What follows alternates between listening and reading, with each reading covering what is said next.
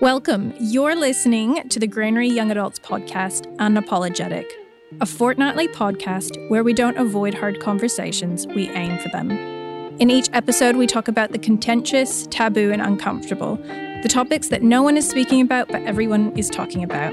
If you don't want to be challenged, this is not the podcast for you. These aren't sermons or lectures, they're conversations to challenge and activate dialogue as we dig into what God wants to teach us.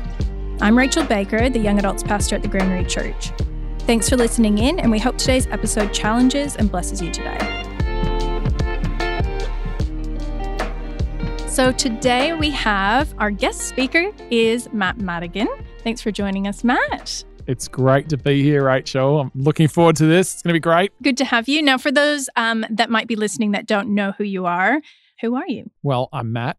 Uh, and some of you might have seen me on Church Online. Sometimes I preach. If you come to the church regularly, you'll see me about leading services and things like that. But I manage the building and business and administration here at the church. And I'm a husband and a dad of four. So, what we love about Matt is that he cares about young adults, cares about the things that we want to talk about. And when we had the idea for doing the podcast, originally I'd asked Matt to actually talk on a different topic. And we got into conversation about some things that were pressing on our hearts. And one of the topics was comfortable Christianity. And I said, maybe we don't talk about the other topic. Maybe this is the one that God's put on our hearts to talk about. And Matt agreed. Yeah, so, we yeah. Were, we were vibing. yeah. So, thanks for agreeing to change the topic and to come in. I think it's going to be a great discussion and one that um, is really poignant for the listeners. So, I'm excited to get stuck in.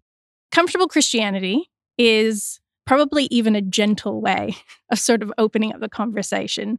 I think it's something that pertains to pretty much all of us. What are some of the signs that we've grown comfortable? What does that look like? What's comfortable Christianity? In its essence. Yeah, look, that's it's challenging and good because I think um, it can be different around what our different gifts and skills are. It can look like I think there's probably some commonality across things, but I have been processing lately how am I interacting with the Great Commission? The Great Commission is Jesus' final words to his church, and it is that would be all about the work of the kingdom, would it be all about laying down whatever would get in our way to be people to see the kingdom advanced. And sometimes I feel like I am living this suburban, dispassionate, and I'm living the great omission and so, uh, you know, I feel challenged at times. And I do think when it comes to comfort as well, it's really important that we, our focus is not so much, I think it's a self reflective activity, not a look at all those comfortable Christians out there. So it's so easy to jump into judginess, but actually it's the Holy Spirit coming and convicting us. I mean, there's, you know, people have used these phrases over the years, you know, if I was on trial for being a Christian, would there be enough evidence to convict me? Uh, and you know maybe we don't use those phrases much anymore. Uh, but for me, what I'm looking for, um, I'm asking myself the question: This: When was the last time the Holy Spirit spoke to me and convicted me of something? That that tells me something.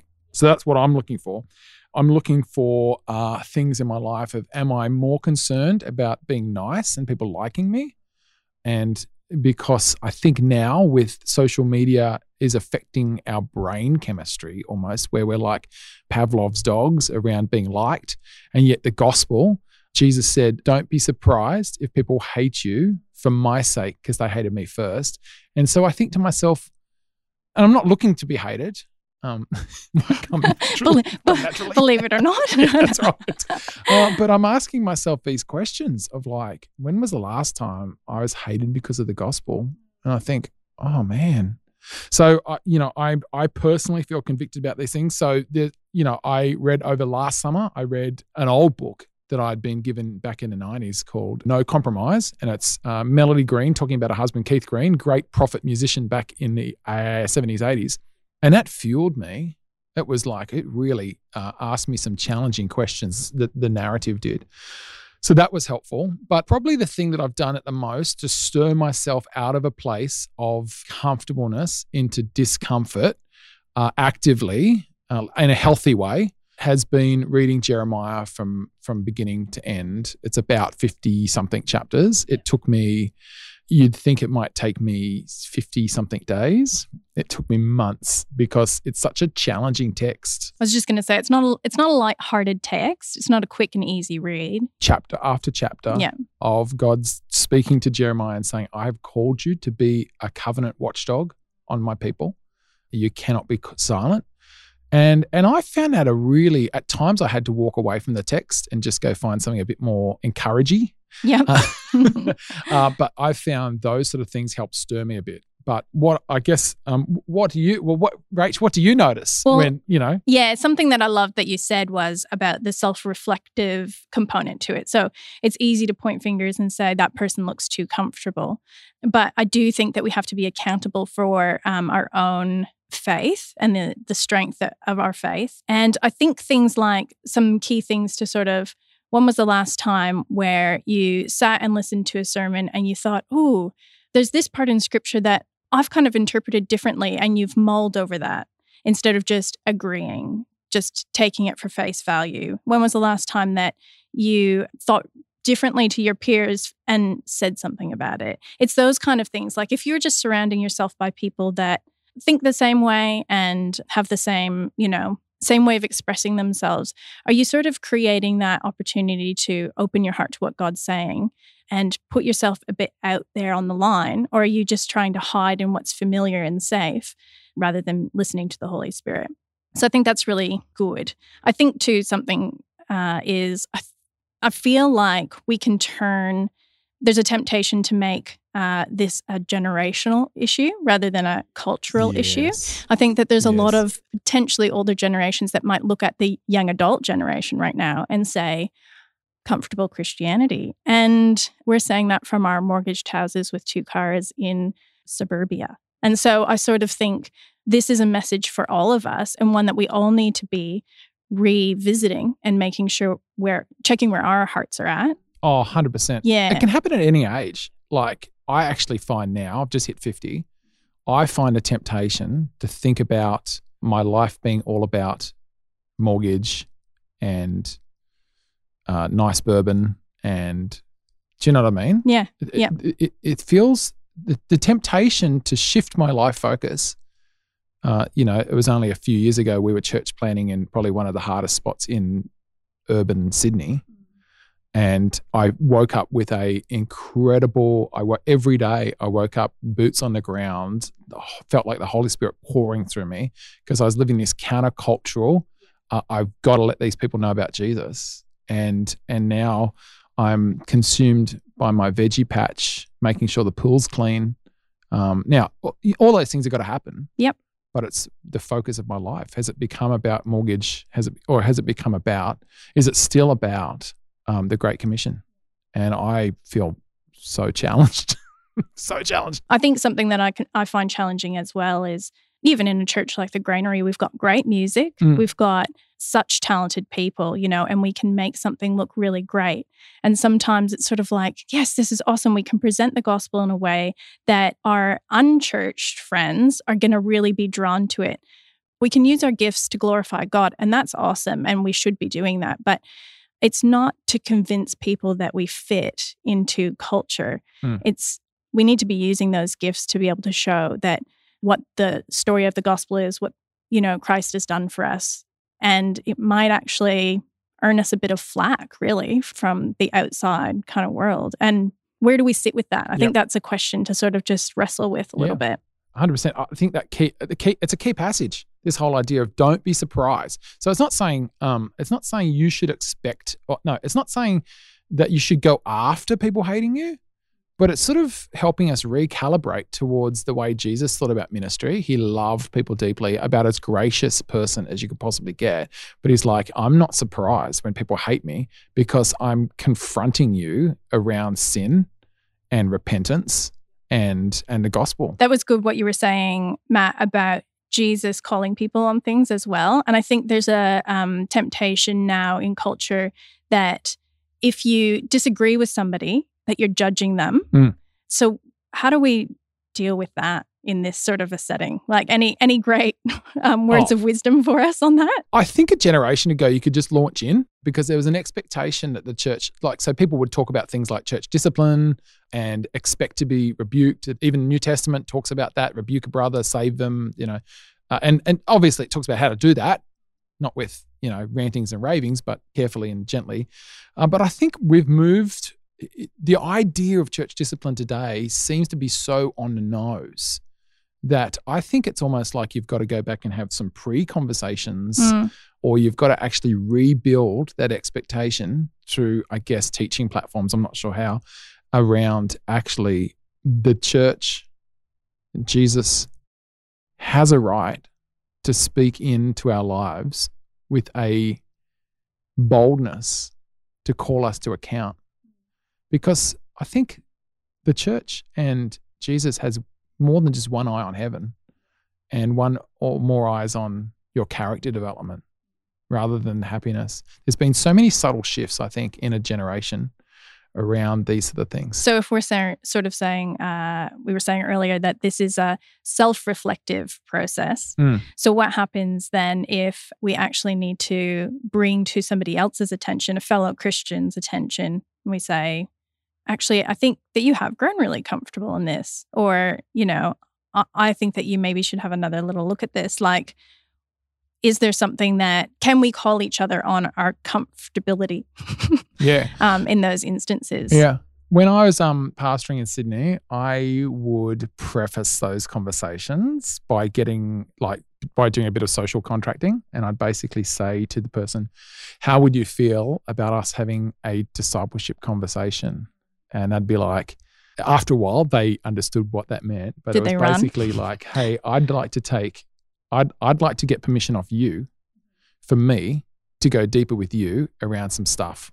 because I think if you just launch in these days and and you haven't done the res- restructuring framework around actually brothers and sisters in Christ not only have we have an obligation according to scripture to keep each other accountable and in fact it's about as loving and gracious thing as you can do if you see someone falling into sin but we we just don't i don't think anymore we've got the framework of how to do that well. So i would i what i would do is in the end because i stuffed like honestly stuffed up honestly i now have some people who were near and dear who really do not like me at all. Because i just launched i a couple of times i just launched in i just called people out and it was like either the relational bridge wasn't there or uh, we i hadn't got permission from them to go to those places and it turned terrible so now i would say that building that relationship is really key and that some form of social contracting up front is hey i'd love to have this conversation with you but i give you full permission with no judgment to not enter into that conversation Yeah, interesting. Because I think um, I think that we also have to be held accountable to, like you said, actually bringing these things up with our uh, Christian friends. Because if if we want to break this comfortable Christianity, what do we do with it? We can't just go soft on all the issues and Mm. say, um, I don't know, whatever you want to do goes. Mm. But without that strong relational connection already, then we actually don't really have permission Mm. as well. So th- there's a balance there, isn't there, Yep. to between those things? Yeah. I think if a church put a framework in, uh, and what I mean by framework is that it was something that was taught regularly around the whole idea of the accountability of the body of Christ towards each other, then uh, you know it feels like you've built a framework. You can walk on, jump on a bit, put a bit of weight on it, and and you look, you know, as a pastor, you've been in in this space heaps. That um, people are, you know, when it comes to yourself, it's easy. It's easier to do it for yourself. Holy Spirit, what are you saying to me? Show me, show me what you want to speak to me about. I think it is trying to do that hard work of what's the person going to hear when I say this. And I do think it's maybe easier when you've been pastoring someone for longer, possibly, and you set up expectations that this is a gospel thing to do. So there's definitely a cultural shift that we're talking about, but also looking inward and and being prayerful with Yeah. God about the things that we need to be maybe giving up. And and and I suppose there might be some people listening and saying like, well, that's great. I'm open to change. I'm open to handing those things over, but the, Holy Spirit hasn't revealed them to me, or I don't know what they are. Um, let me let me help you. No. no, but uh, like, what what are some things that we might not um, that we might be holding on to that are some things that could almost apply to all of us? Like, are there things Yeah. that you would sort of say, these are some key areas to start with if you're sort of going, I think I'm comfortable, Mm. But I haven't been convicted on one particular thing yet? Yeah. Yeah, it's it's interesting. If you read any of Charles Finney's work, he's a, a revivalist from hundreds of years ago. He would talk a lot about the sin of commission, like I deliberately did something, but he'd also talk whole chapters around the sin of omission, all the stuff that you're supposed to do that you don't. And you start reading the, his works and you think, oh, yeah, I don't do this and I don't do this and I don't do this. And then all of a sudden you're confronted with, oh, there's a whole bunch of stuff that Jesus calls us to that I never give pay any attention to. So sometimes it does take someone external to us to point these things out. It's the beauty of the body of Christ. This is what we're called to this interconnectedness. I think uh, I see a few patterns happening around the around society. I don't know whether this is a Western thing or it's an Australian thing. I don't know what it is. But I, I see these things and I think they're not bad places to start from because I think they become part of our worldview. And often we don't critique our worldview. So we sit within this way of thinking and we don't think, oh, maybe that's not a biblical way to think or it's the only way to think. So I once had somebody come to me and say to me, I'd made this decision about something or other, and they said, I'm not comfortable with that. And I later on I was like, oh, when did our standard of right and wrong become whether you're comfortable or I'm comfortable? And I was like, oh, so the shifting of what is right and wrong, it can be a thing. I heard somebody say once, you do you and I'll do me. And I almost actually had a bodily reaction to that of grief because I was like, that is individualism at its worst. It's actually, um, we are a body. The, the whole New Testament is geared towards this idea of interdependence with other Christians, in which we never get the right to say, I do me and you do you, because it's not actually how an organism, it's not how the body functions. And it's something I think so grieves the heart of God. Now, if somebody means by that that I am responsible for my behavior and not yours, then totally, I get that. But if you're saying I'm an independent, it's like when I hear people say, I'm a strong, independent, whatever, whatever. I'm like, actually, as New Testament Christians, the whole idea of complete independence. I think postmodernism has become so ingrained in our thinking now that we don't even critique it. And it's this idea of your truth is your truth and my truth is my truth. But I think actually, when the ancient writers were writing, or actually anybody who writes anything, they have a- an actual definite article and definite thought in their mind. And so they put it down in text. Now, because the Bible is written 2,000 years ago or so, we sort of think, oh, you know, it could mean this and it could mean that. I'm going to interpret it this way. This is my truth. Well, actually, the Bible writer had an idea in their mind. And our job is actually to learn the skills of interpretation so we can actually read that text and get to the heart of what they were saying. Look, I think I'd argue too, like if you're feeling comfortable or there's nothing in the Bible that's challenged you or or nothing that you're hearing even among your Christian peers that's challenging you, when was the last time you got into the word? Because I'll tell you it's full of challenging calls, right? So if Don't you're read if, Jeremiah. if if you're if you're thinking, no, I think I think I'm all right. When was the last time you got into the word and actually started reading it? Because Yeah. I think that we can all be adapting and and learning from scripture the things that we're that we're missing. And that's not because we're bad or we're doing, you know, a terrible job and get into the scripture because you'll find all the places where you've failed. But it's we've all got something to work on. There's all going to be something that that Yeah. God wants to work on in our heart So It, it can be the danger of um, using a manicured devotional book where it's all about, uh, I need pithy little motivational things and not actually thinking about the word in chunks of of who like Paul's sitting in a jail cell in Rome and he's writing to the Colossians, um, the Colossians, sorry, and we think, okay, let's think of his work as general because there's stuff in there that's really inspirational and encouraging. There's stuff in there that's like, oh man. Um, a couple more things. Dualism. I think that we have uh, created a divide between secular and sacred, which doesn't help us. I think we are being f- pushed upon us all the time the idea of rewriting history. So, missionaries, when I was a kid, missionaries were good and they were doing great things around the world. Now, missionaries are bad and we'd better be quiet because missionaries did a lot of damage. So, we've been there's a fear, a fear, there's a fear. of We've been schooled in that from our from our secular universities. I have to affirm your lifestyle for me to be a loving Christian. Anyone who doesn't affirm me is judgy, and we're not in a spiritual battle. And again, like John 15, 18, 25 says, if they hated me, they'll hate you also. So I think a lot of those things are things that we don't tend to think about every day, but they do affect the way we think. Okay, so let's just use the example of I'll give you one. an affirming culture. Yep. Okay, so now we we want to go out and we want to share the gospel. We're ready to um, put a reputation on the line. Yep. If we push too hard, though, Yep. if we become that kind of Christian cringe prototype, Yep.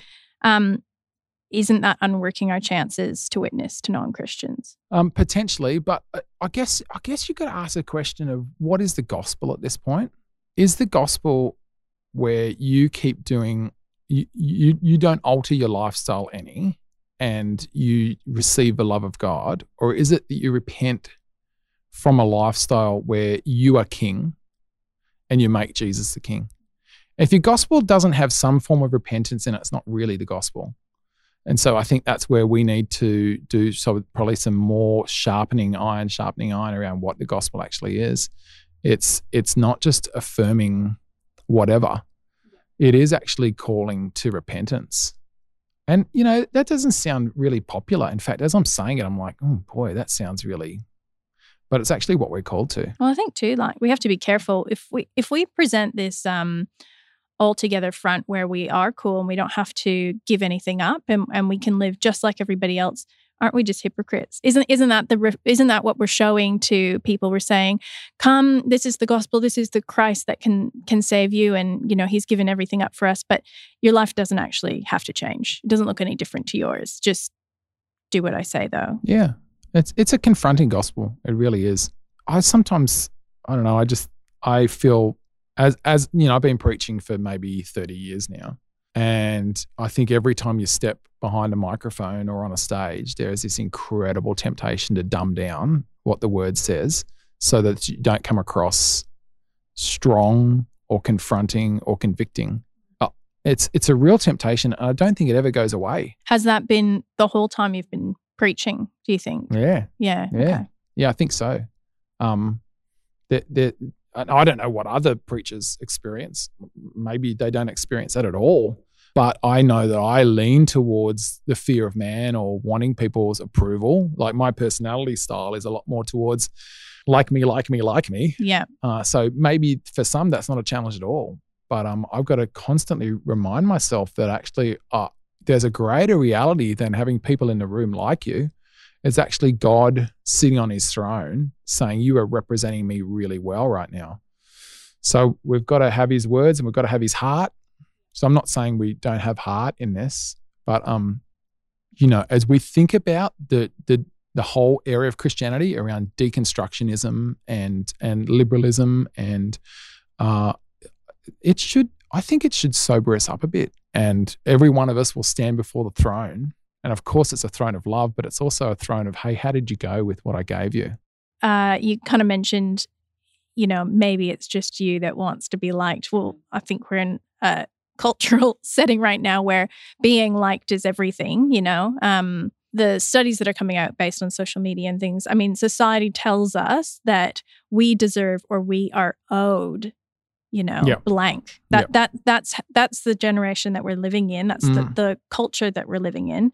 So how do we realign that we are owed something mentality with what the Bible says. Slowly and carefully, I think. Um, I think there's a lot a big discipleship process. But I think I think within that small group discipleship process, you can actually I think there's room now.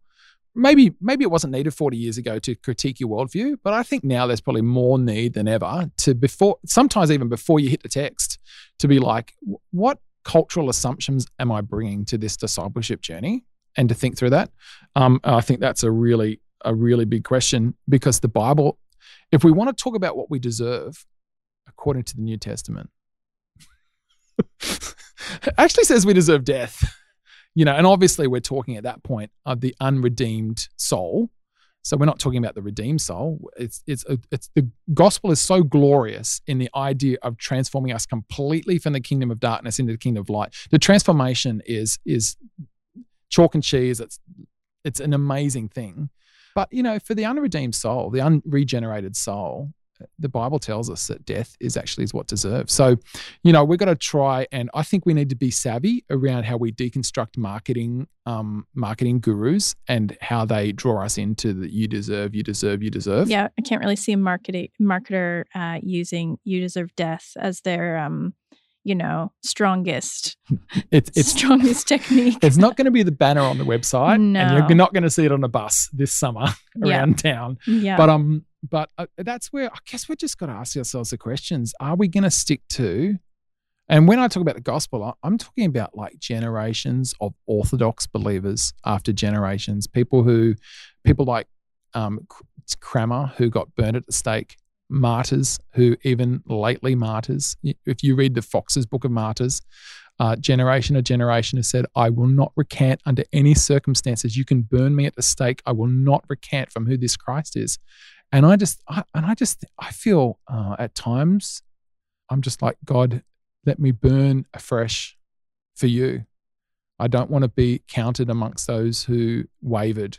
Each one of us is going to come to a moment uh, and it's a, it, it's like a, a hinge of history in our personal journey. I think that probably most people would agree. It's those um, relationships or stories that you hear that can really hit home um, and can really sort of convict you on on the things or the limits. I think that um, I know for me, it's easy to uh, concentrate on my circumstances that I'm in and feel like a bit, you know, oh, uh, this is this is so hard or this is so challenging and then you put it into perspective with somebody else's story of of what they've been through just to um, just for their belief in God, and you go, okay, yep. you know, like yep. it, it's a bit of that moment. I don't know if you've got, um, I've got a, a personal story yeah. that um, tell us that has always stuck with me. I was about, I was probably about eight or nine, and a refugee family came to our church, um, and the mum became friends with my mum.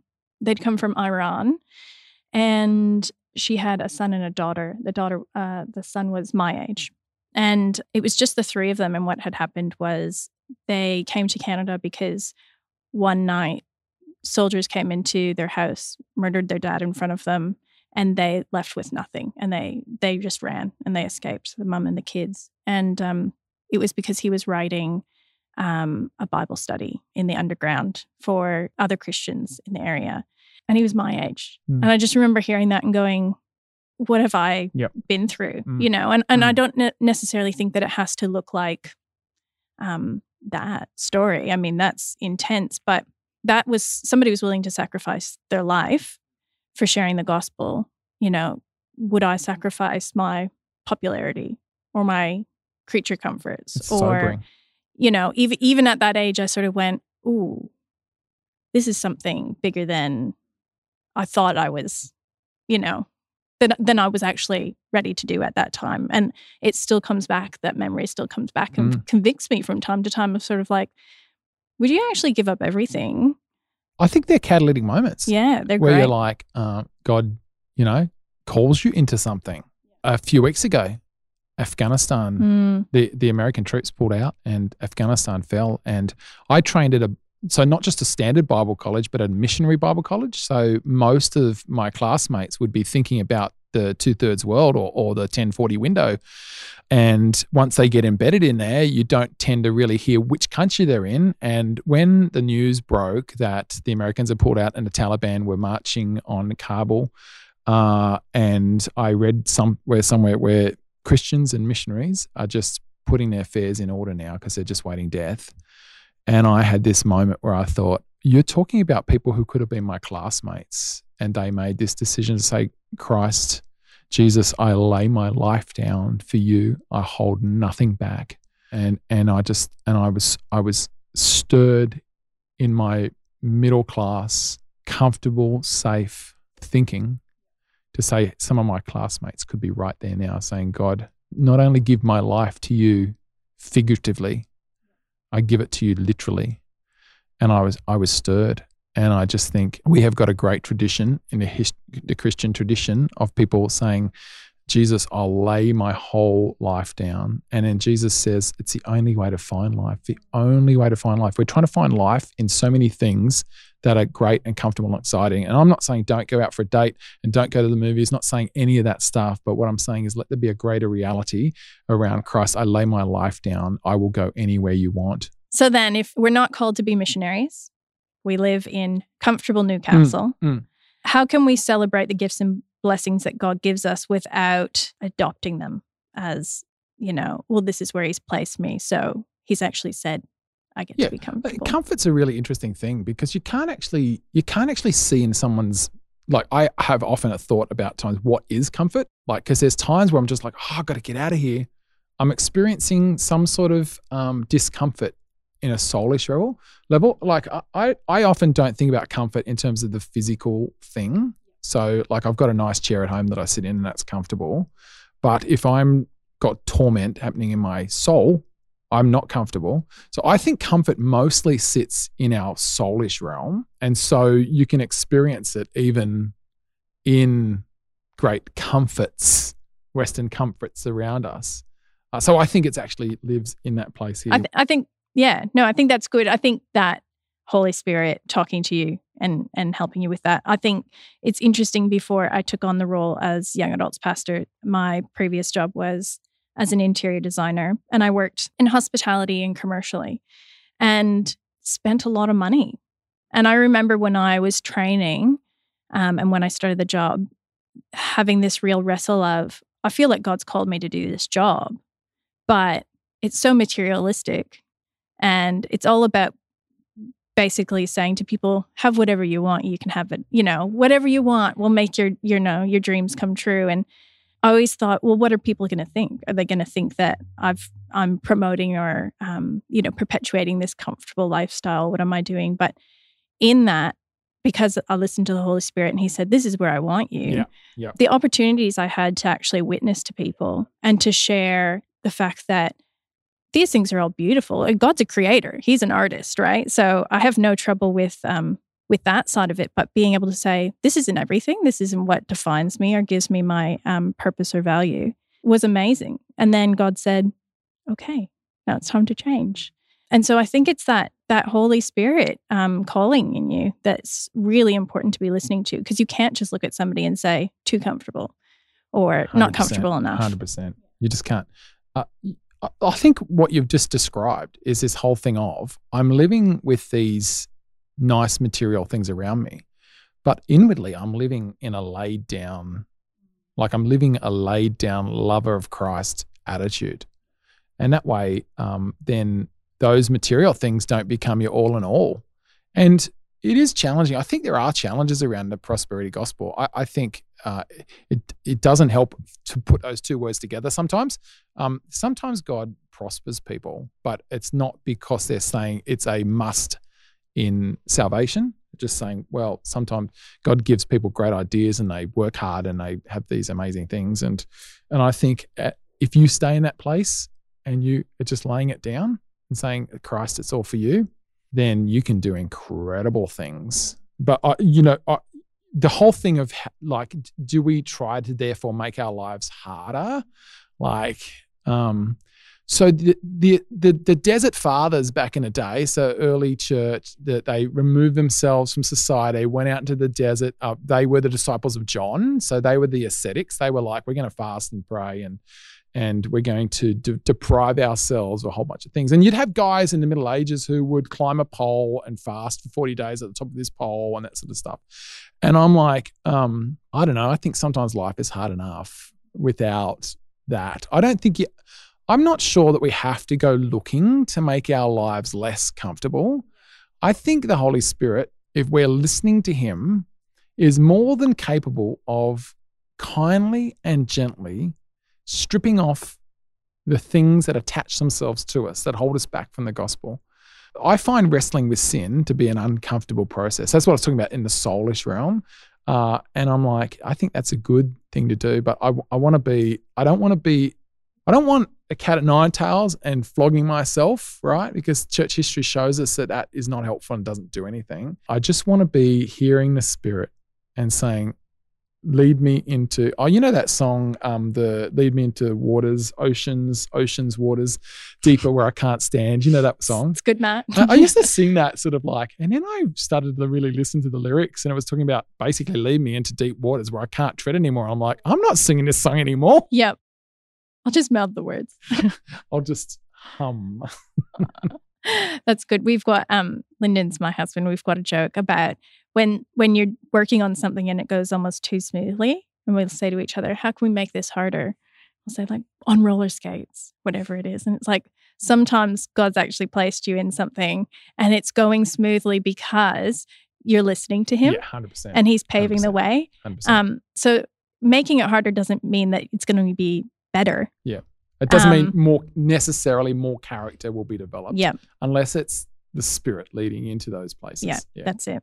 It's good. we had some young people at our church in Sydney, and uh, I tell you what a joy to disciple them. They'd come up to me from time to time and say, "What do you see? What do you see? What, what what's this? What's the area?"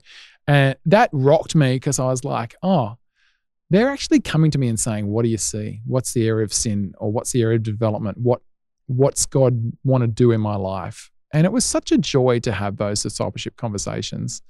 And then it fueled me, and I'm like, "Who do I go to say to say what do you see in my life? What, and I think, um, I think if you can get on the front foot and set a culture by saying, what, what do you see in me that is my rough edges or my sinful traits or my unredeemedness? Uh, speak into it. I give you permission. Now, obviously, you don't want to do that with everyone because, um, you know, you might get smashed and that's not a fun experience. And sometimes it's not even a helpful experience. So, yeah. I don't know if this is just a, a statement that's going to be disagreed with, but I think that probably the people that, even for young adults, might actually go to to sort of say, What do you see? Mm. are going to be the people that they see asking that question of themselves too. Yeah. 100%. It, it's really hard to, especially look to a generation older than you and receive correction and guidance from them when they're not doing that for themselves as well. And I think that, um, yeah, I think I'd encourage the young adults in this is that this is something for everybody. This isn't just a, like I said before, a generational thing. And I think that that's great. I think giving permission to um, have those conversations.